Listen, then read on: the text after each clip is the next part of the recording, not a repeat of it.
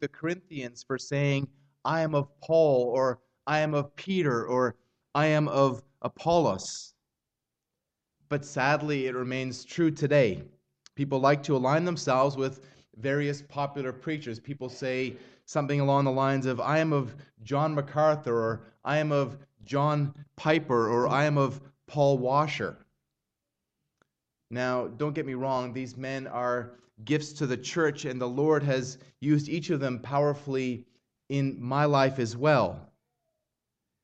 And although the enemy has used information technology to bring all sorts of vile temptation into our homes, the Lord has used information technology in order to, to give us access to vast amounts of solid biblical teaching. But the problem comes when we make them our authority above God's word and above the local church. The problem is exacerbated when we define ourselves along these lines and divide ourselves along these lines. Now, it can be, be helpful to get an idea of, of what somebody belie- believes because of, of who they listen to, because you know that, that certain preachers and teachers tend to have certain uh, nuances and certain uh, beliefs that, that may be right or may be dreadfully wrong. It may become necessary to challenge someone to turn away from a particular false teacher. But there's only one person by whom we should identify ourselves. The Jews to whom Jesus was speaking in John chapter 8, verses 31 to 59, also identified themselves with a person. Now, if you're going to identify yourselves with a person, this person would be a good choice. He was a man who was exemplary in his faith in God. He was a man who was exemplary in his obedience to God, but he was just a man. He was a man who also had sinful tendencies. But despite his failings, this man was God's chosen man through whom he was going to bless his chosen people. This man was the one with whom God had made his covenant. This man was the father of his race and the one through whom all of the nations of the earth would be blessed. I'm speaking here, of course, of Abraham. The Jews here, these Jews were identifying themselves by their lineage from Abraham. Now, the Jews are the natural offspring of Abraham, and they can, in one sense, rightly identify themselves with him. But in this passage, Jesus is going to prove that these Jews were not the children of Abraham, at least not in any eternal sense. Last week we saw in verses 12 to 30 how Jesus, along with God the Father, could testify about his identity. In revealing himself as the I am, Jesus showed the Pharisees that they were lovers of darkness, that they were not lovers of God, that they were from below while he was from above. How he knew God, but they didn't know God. How he was bound for glory while they were bound for hell. The message in the rest of this chapter is essentially the same for these particular Jews. Even though they claimed to believe in Jesus, they will reveal that they are not the children of Abraham because they, they reject Jesus. The true dividing line is true faith in Jesus. And the chasm between those on one side and those on the other is infinite. Those on one side will enjoy the supreme blessing of eternity in glory with God. But those on the other side will suffer the supreme curse of eternal hellfire separated from God. And between them, there is an infinite chasm. There's only two types of people in this world children of God and children of Satan. So, this morning, as we look at Jesus and his interaction with these Pharisees, I would encourage and challenge us. Scripture commands us, God commands us to apply this message to ourselves, to ask, how does this apply to me? Which side am I on? Who am I? So, if you want to know who you are, ask the questions that Jesus asks in this text. Verses 31 to 36 Are you a slave of God or a slave of sin? In verses 37 to 47, are you a child of God or a child of the devil? And in verses 48 to 59, are you alive in God or dead in sin? Now, as I was preparing this message, I had four pages on just the first point before I'd even got most of the way through it. So I realized I was going to have to deal with the second and third points next week, Lord willing. But this week, I just want to focus on that, that first question on these five verses. Are you a slave of God or a slave of sin? In verses 31 and 32, Jesus said to the Jews who had believed in him, If you abide in my word, you are truly my disciples, and you will know the truth, and the truth will set you free. Now look back at verse 30. We talked about this last week. This was the group who had supposedly believed in him. So it seems that, at least in some cases, this wasn't true belief. Last week I mentioned how in John 2 23, we also read that many believed in him, but Jesus didn't believe in them. He knew what was going on in their hearts. That faith didn't last. Now, we don't have to find out very long about these Jews. This faith didn't last either. Their rejection of Jesus will be crystal clear as we work through this passage. It was not abiding faith, but fleeting faith. It's not enough just to say with your mouth that you believe. You actually have to believe. So many people rely on a, on a profession of faith. But you need to ask the question Is faith my possession?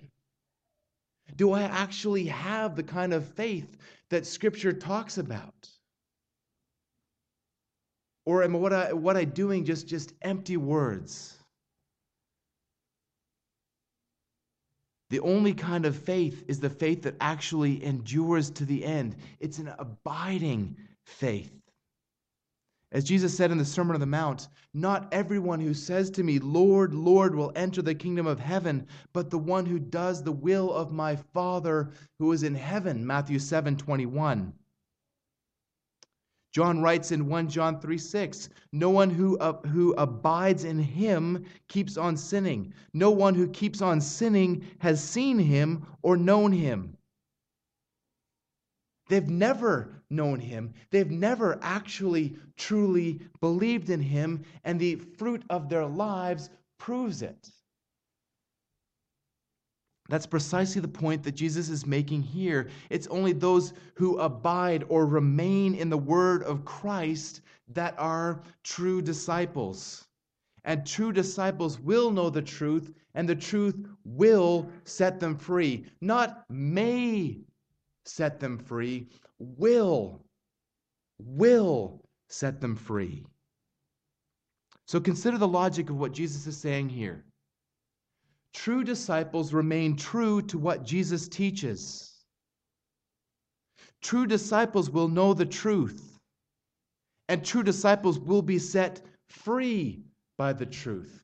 Listen, True disciples remain true to what Jesus teaches. We do not reject or question anything, anything that Jesus teaches. We submit to the entire Word of God, from Genesis to Revelation. True disciples will know the truth. we will be able to discern between, between truth and error. And, brothers and sisters, we are living in dangerous times. Everywhere you look and everything you hear in the world is full of error, but that error has crept into the church. It's infiltrated the church and it's twisting the church so that it looks more like the world than it does like the kingdom of God. True disciples will be set free by the truth. We will display lives that are characterized by repentance from sin. The people who know us best will say, I see the fruit of the Spirit in you. We're not talking about sinless perfection. I see you changing and growing and being made more like Jesus, just as you are predestined to be, fellow Christian. But these things, this belief in Jesus, this knowing of the truth that will set you free, is not merely adherence to a set of principles. It's not a matter of just ticking the correct theological box. It's knowing Jesus, who is the way, the truth, and the life. This is a statement of relationship. True disciples will have a freedom giving relationship with Jesus himself. But these Jews immediately showed where their allegiance was. They showed their colors. They re- reacted to what Jesus was saying. In the very first word that comes out of their mouth, they're rejecting the words of Jesus. But they're, they're professing faith in Jesus. They're saying that they believe in him, but they're rejecting his words. It's an oxymoron. It's like Peter saying, No, Lord. Those words should never go together. They can never go together. If Jesus is your Lord, there's never a no next to Lord. They answered Jesus, We are offspring of Abraham and have never been enslaved to anyone. How is it that you then say you will become free? Their point is that as children of Israel, they have never been in slavery. Now, surely they can't be talking about political slavery. Remember, they had just finished celebrating the, the Feast of Tabernacles, celebrating their liberation from slavery in Egypt.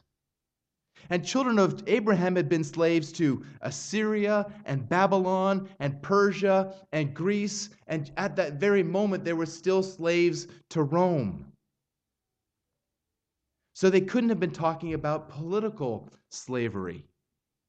Neither could they have been talking about social slavery, where somebody sells himself into slavery because of being in abject poverty. Many Jews also had been enslaved in this way, and many were still serving as slaves in this way. These Jews were talking about religious slavery. Religiously, they consider themselves as free. Their appeal was to God's covenant with Abraham in Genesis 17 where the Lord said, And I will establish my covenant between me and you and your offspring after you throughout their generations for an everlasting covenant, to be God to you and to your offspring after you. Genesis 17 7. Now, as a nation, they could claim Abraham as their father. In that sense, they were God's chosen people. They were appealing to Abraham, who was the father of Israel biologically. And he is also the father of Israel spiritually, but of spiritual Israel. Turn your Bibles, please, to Romans chapter 9.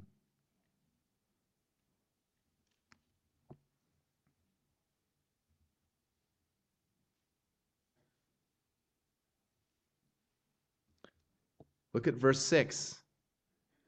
But it is not as though the word of God has failed, for not all who are descended from Israel belong to Israel. And not all are children of Abraham because they are his offspring. but through Isaac shall your offspring be named. Now, we'll talk more about this next week, but the Israel that matters is spiritual Israel. And that Israel was, was a type that pointed ahead to the true spiritual Israel. Now, in my understanding of eschatology, I do believe that there is a future for Israel. When I look at, at passages like Romans chapter 11, I believe that there is going to be a future for Israel. But here, Jesus is saying that these, these Jews are not true Israel. So at the same time, these, these Jews are denying that they have ever been in bondage to anyone. They thought, no, Gentiles, those Gentiles, when they bow before idols, they're the ones who are in bondage. But we are the children of Abraham. We've never been in bondage to anyone. We are the true children of God. But they conveniently forgot that God calls his children out of spiritual captivity, out of bondage to sin.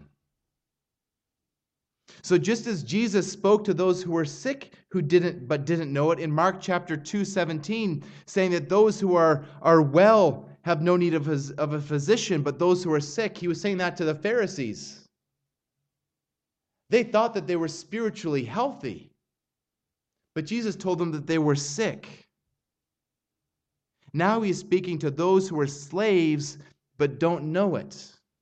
This is the worst kind of a slave, to be a slave and not even know it. Jesus said to them, Truly, truly, I say to you, everyone who practices sin is a slave to sin. Now, he's referring here to those whose lives are characterized by unrepentant, habitual sin. John spoke of the same thing in 1 John 3 4, where he says, Everyone who makes a practice of sinning also practices lawlessness. Sin is lawlessness. And he continues in verses 9 and 10. No one born of God makes a practice of sinning, for God's seed abides in him, and he cannot keep on sinning because he has been born of God. By this it is evident who are the children of God and who are the children of the devil. Whoever does not practice righteousness is not of God, nor is the one who does not love his brother. The person who is genuinely saved will demonstrate that by the bent of their lives. True Christians will be characterized by faith in God, by obedience to God, by love for brothers and sisters. Whereas false disciples, those who have never really believed, will also be exposed by their works. So, are you characterized by the works of the flesh or by the fruit of the Holy Spirit and growth in the same? These Jews didn't understand that they were slaves. They didn't understand it. They didn't believe it. Nor did they understand that spiritual slavery is the worst form of slavery, not, not political or economic slavery. As D.A. Carson explains, Jesus would not reduce himself become merely a political messiah. He had his sights set on something infinitely greater. He came to free his people from a slave master that is far more cruel than Rome. That's why the social gospel is not the gospel. Jesus didn't come, as Brian McLaren claims, primarily to deal with oppression, poverty, and sickness, but to deal with sin. And he dealt with those issues to show, to show who he really is as God the Son, to deliver us from a cruel and evil taskmaster that hates its captives, that hates God, and gives its captives no rest, but only wants to ensnare them and drag them into deeper and deeper bondage. Sin is a monster that is never sat- satisfied. Sin aims at the grossest possible manifestation of the sin that its slaves are engaged in. Unforgiveness seeks the most merciless forms of vengeance. Anger aims at murder. Lust wants to engage in the vilest forms of sexual gratification. But that's not all. Sin seeks to destroy its slaves, to destroy them in hell. Spiritual slavery is bondage to rebellion against the Most High God, and that is the most vile and the most dangerous thing of all. But these Jews were in bondage to that, and they didn't even realize it. How many people do you come into contact with in your daily life? Even those who claim to be Christians, who are in that exact same bondage. And I fear that, that given a group this size, that there are probably those even here amongst us who believe they know Jesus, but are deceived and are still in bondage to that cruel slave master. Jesus goes on in verse 35 to talk about another condition of this slavery to sin he says, the, son, the slave does not remain in the house forever, the son remains forever. Now, I was disappointed with how most versions, most modern versions, translate this. The NIV wrongly says a son. Now, this, that's totally off because when you look at the Greek, the definite article is there. It's not a son who remains in the house forever, but the son who remains in the house forever. And also, most modern versions use a small s there for son. Now, we, we can't appeal to the Greek here because the Greek doesn't ever use a capital S to refer to Son as God the Son. But the context shows that Jesus is indeed referring to himself here. God the Son remains in the house forever. Whenever John uses that formulation, the Son, he's referring to Christ. And he does so in the very next verse. So, what is Jesus saying here? He's saying that slaves may receive the benefits of living in a master's house for a time, but not forever. They could be sold or cast out at any moment. And given the context, they're, they're, they're, they've got Abraham in mind here. They probably, in their minds, would have jumped immediately to Ishmael and Isaac. As Sarah said to Abraham, Cast out this slave woman with her son. For the son of the slave woman shall not be heir with my son Isaac. Genesis 21 10. Ishmael was cast out, but Isaac alone had the privileges of being their son. And as such, Isaac was a type that pointed to Jesus Christ, God the Son. The Son here is the Son, Jesus Himself, the Son of God.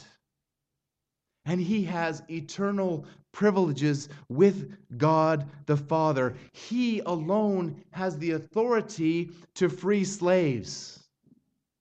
So in verse 36, if the Son sets you free, you will be free indeed. The freedom that we gain in Christ is true freedom.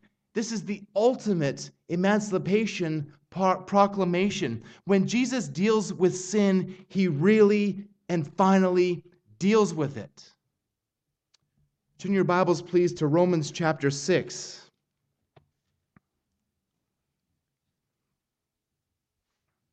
In verse 16 of Romans 6, Paul says, Do you not know that if you present yourselves to anyone as obedient slaves, you are slaves of the one whom you obey, either of sin, which leads to death, or of obedience, which leads to righteousness?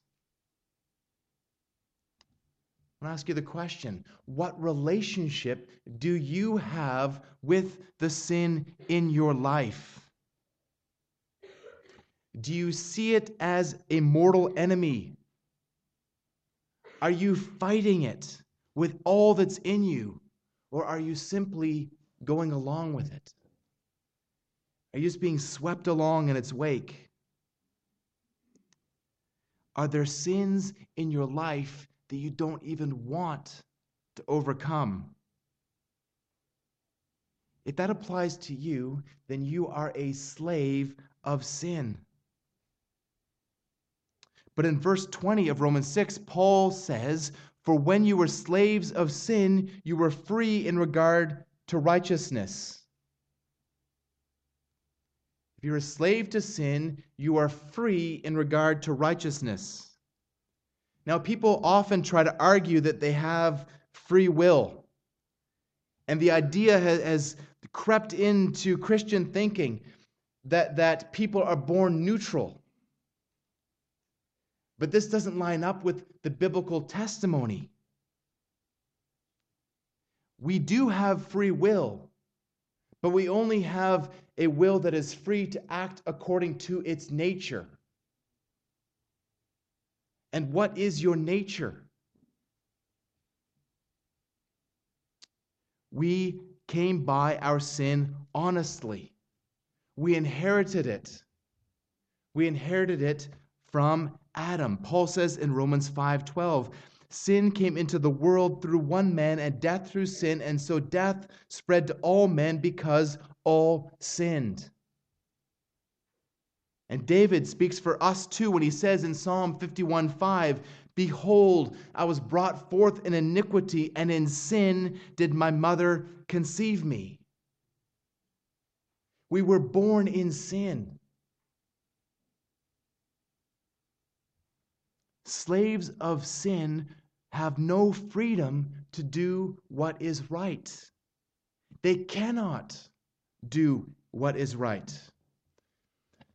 Before the Lord saved me, I would have said that I was free. And I was free. But I was free from righteousness. I could do anything I wanted except stop sinning. For example, I tried to quit smoking probably over a hundred times, but I couldn't do it. I couldn't do it. But even if I did actually manage to quit, some other sinful bondage would have immediately taken its place. Not to mention the fact that apart from Christ, when I was apart from Christ, everything that I did was sinful. I was unable to do anything for the glory of God. I had no desire to do anything for the glory of God because my heart was hard. I had a heart of stone. But, but, when I was regenerated by the Holy Spirit, He took out from me the heart of stone and gave me instead a heart of flesh. He changed my desires.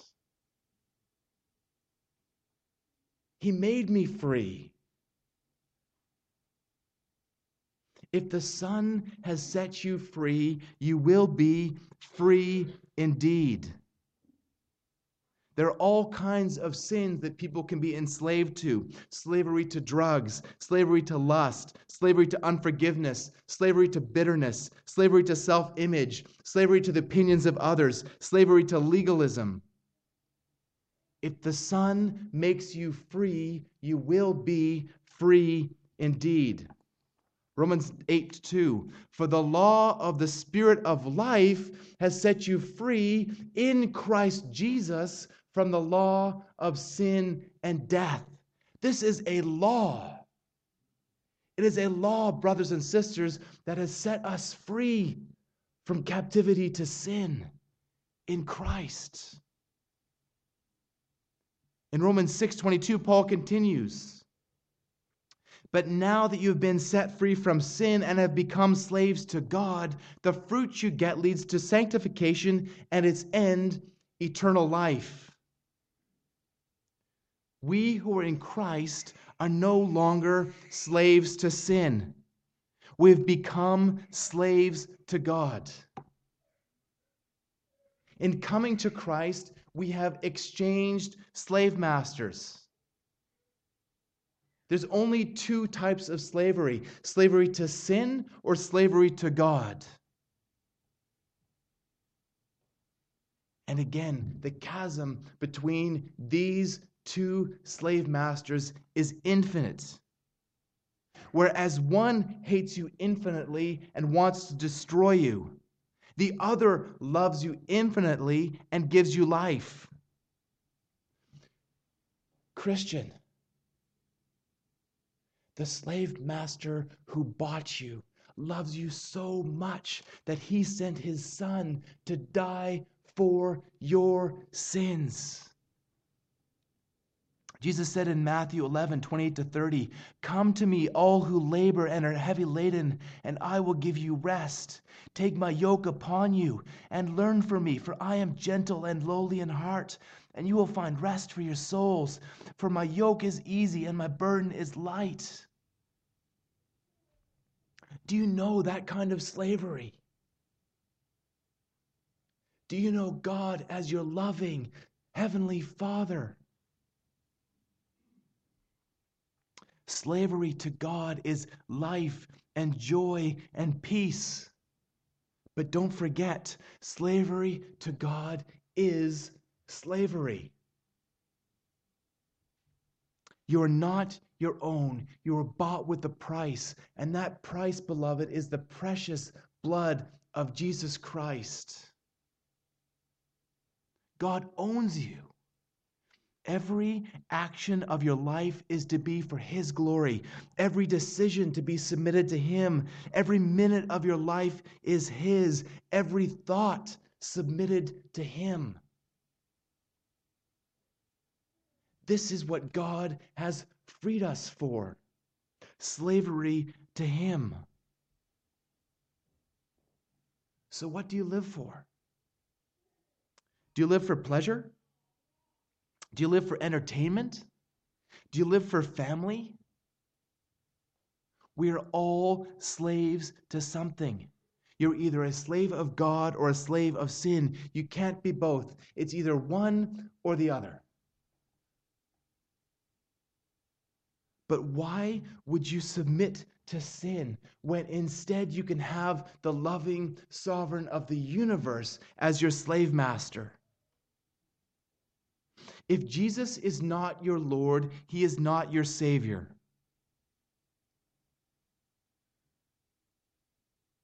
No Lord doesn't cut it. But those who are truly slaves of God will be fighting against sin. They will, as John Owen said, be killing sin. He said, Be killing sin, or sin will be killing you. Brothers and sisters, are there sins in your life that you are trying to overcome, but you're not walking in victory? Remember who you are. You are a slave of God. The Son has made you free. You are free indeed. The same power that raised Jesus from the dead is at work in you.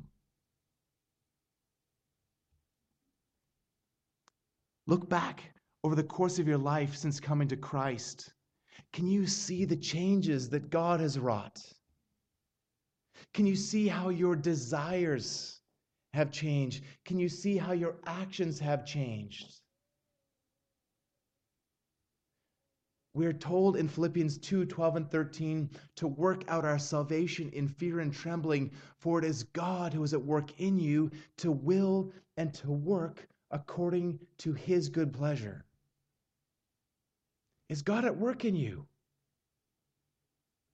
Then it is necessary that your life will change, your desires will change, and your, and your life will follow suit. Do you see the freedom that God has brought? Do you see the way that God has enabled you to overcome things that you never thought you could overcome? Do you see, see how He's done in you to do what you never thought you could have done? Maybe it's share the gospel with that hostile family member. Maybe it's it's standing up for Jesus in the workplace when when your coworkers are are saying things and looking at things that are an abomination to God. These are things that you could never do on your own. Apart from Jesus, we can do nothing, but we can do all things through him who strengthens us. Christ has died to set us free. No matter what the circumstances of our lives, whether we are here in comfortable North America, He has enabled us, He has died to set us free from bondage to worldly pleasures and the pursuit of comfort to live a life that is totally sold out for God. Or whether you are a, a Christian in North Africa facing death because you call on the name of God. God has called us to freedom, and God empowers us to do what we could never do otherwise. Hear this testimony of a woman named Blandina, a woman who knew that she was a slave of God. This comes from Eusebius, the early church historian, who chronicled the early persecution of Christians in the second century under Marcus Aurelius.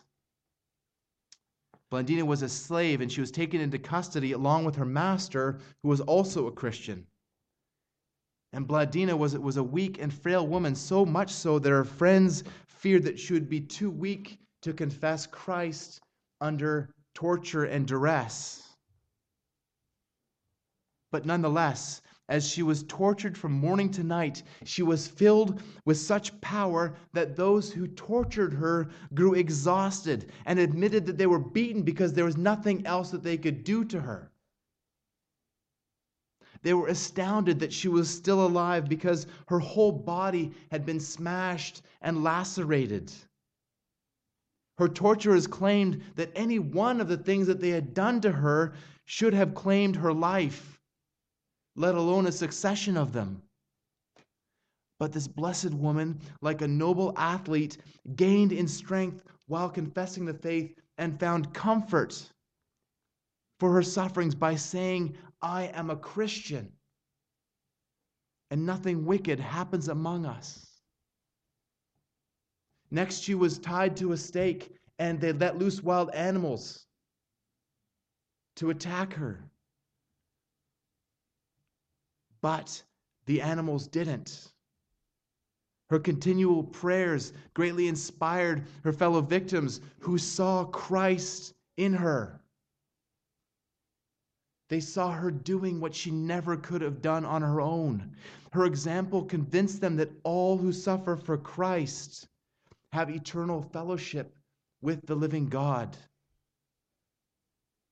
And she was taken down and returned to the jail to be reserved for another ordeal. Small and weak and despised, she had put on the great, invincible champion, Christ. But then finally, after being forced to watch the torture of her companions for days, she was whipped, placed on a red hot iron grate, wrapped in a net, and thrown before a charging bull that trampled her. But then still alive. She was finally pierced with a sword. This woman was a slave of Christ. It was said that her life ended like a noble mother who had comforted her children and sent them on triumphantly to the king. That she rejoiced at her own departure as though she had been invited to a wedding feast. James Spencer Northcote writes of the experience of other such martyrs in epitaphs of the catacombs. They opposed all questionings about them with a short but comprehensive answer I am a Christian. Again and again, they caused no little perplexity to their judges by the pertinacity with which they adhered to this brief profession of faith. The question was repeated Who are you? And they replied, I am a Christian. They said, I have already said that I am a Christian, and he who says this has thereby named his country, his family, his profession, and all things else besides. Others said, I am a slave of Caesar, but a Christian who has received liberty from Christ himself. Or I am a free man, a slave of Christ. Brothers and sisters, if you have been set free by Christ, you are free indeed. And no matter what the world or the flesh or the devil hurtles at you, you will remain free. Because it is God the Son who has set you free. So, who are you? Who am I? We are all slaves. All of us. But we're either slaves, slaves to sin or slaves to righteousness. Which one are you? Let's pray.